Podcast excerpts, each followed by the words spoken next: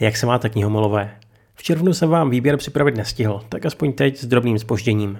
A bude to čtení, díky kterému se o Japonsku něco zajímavého dozvíte. Tentokrát žádné pohádky, spíše tři vážnější knihy. Tak pojďme na ně.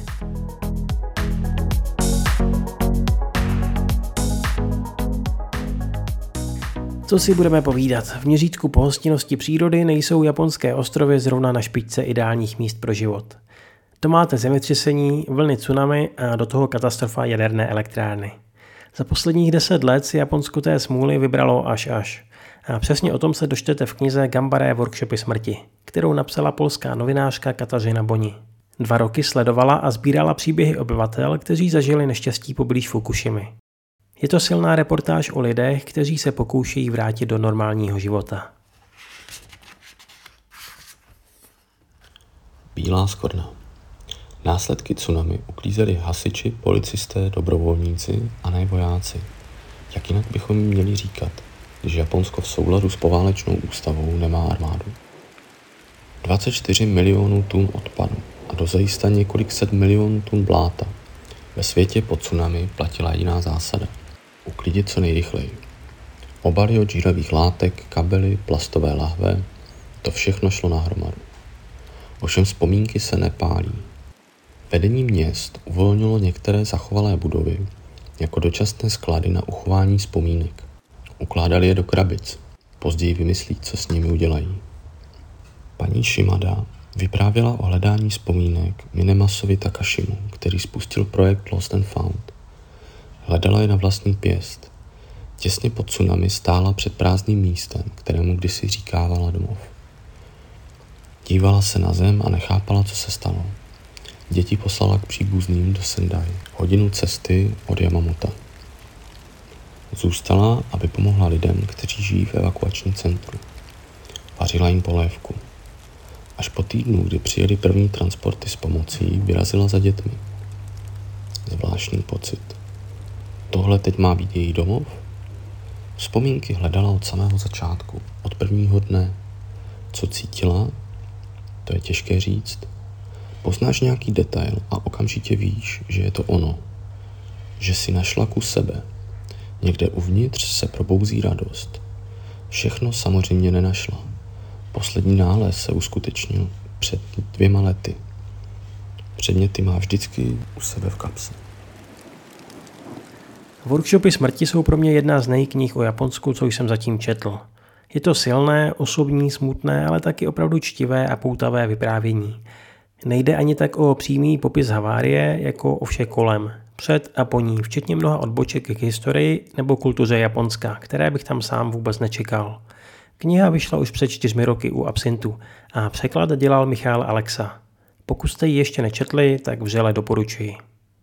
Druhá kniha vyšla teprve před rokem a je to Atlas, jen ne takový, jaký byste asi čekali.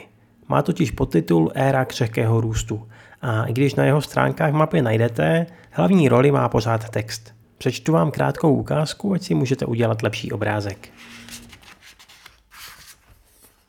Extrémní rozvoj dopravy. Až do poloviny 19. století se většina objemnějšího zboží v rámci Japonska dopravovala po moři.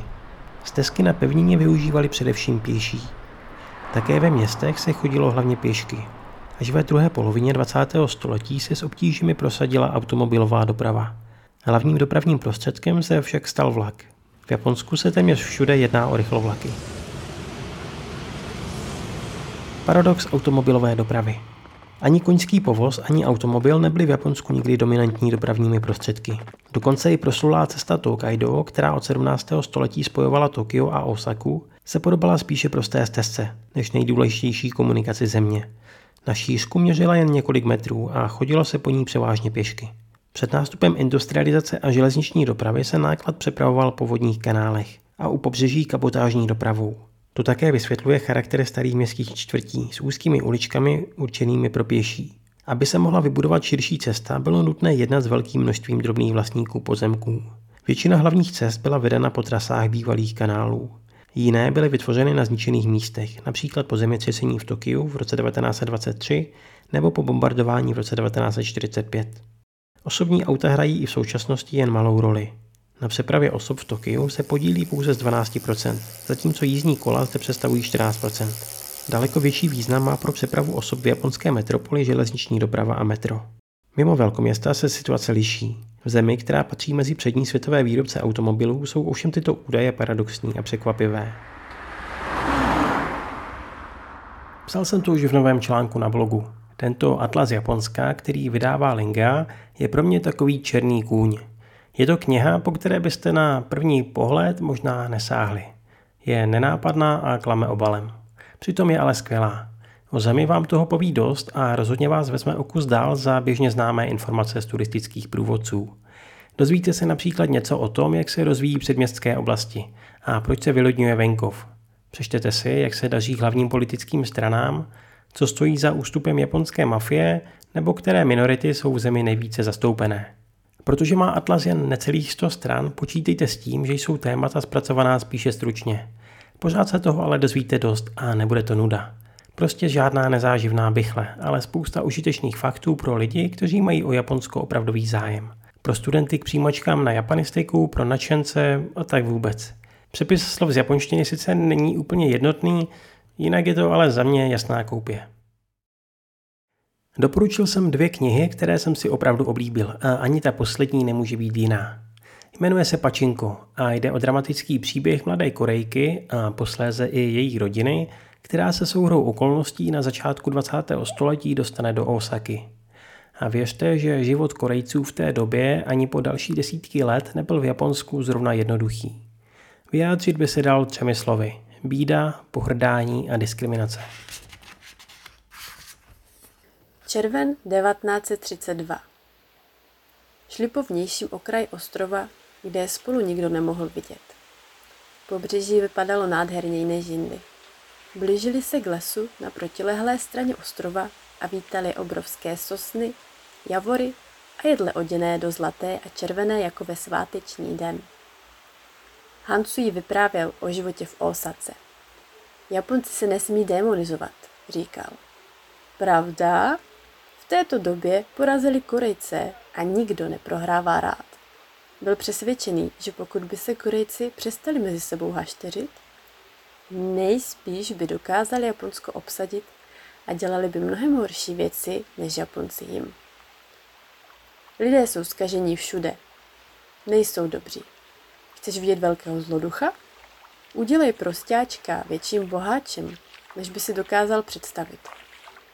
A uvidíš, jak dobrý člověk je, když si bude moct dělat cokoliv bude chtít.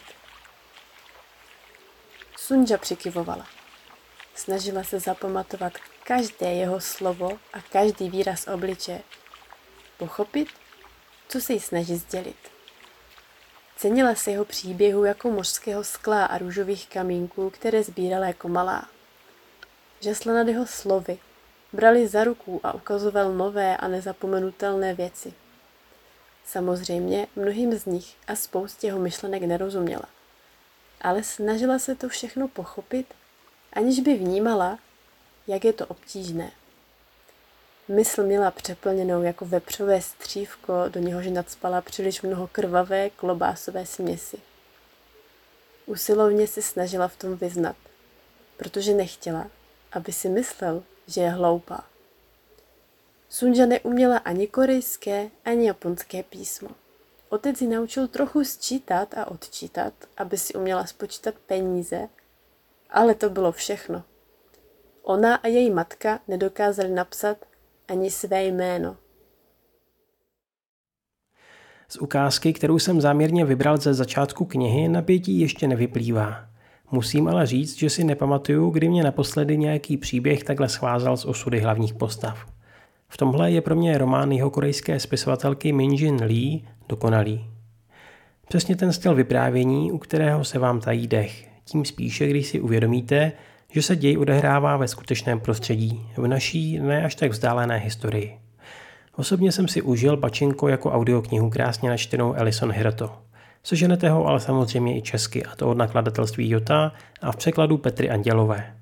Je sice pravda, že posledních několik kapitol už příběhu trochu dochází dech, Hlavně první polovina až do začátku poválečného období je ale parádní a pokud vás zajímá, jak se žilo a žije početné korejské komunitě na japonských ostrovech, no tak tady se můžete lecos přiučit. A to bychom měli. Jsem moc rád, že posíláte i své knižní typy a těším se, až je stihnu zpracovat a připravit do některého z dalších dílů. Je to pro mě příjemná inspirace a fakt nevím, kdy to všechno stihnu přečíst. Každopádně moc vám za to děkuju. Mějte se parádně a naslyšenou u některého z dalších podcastů.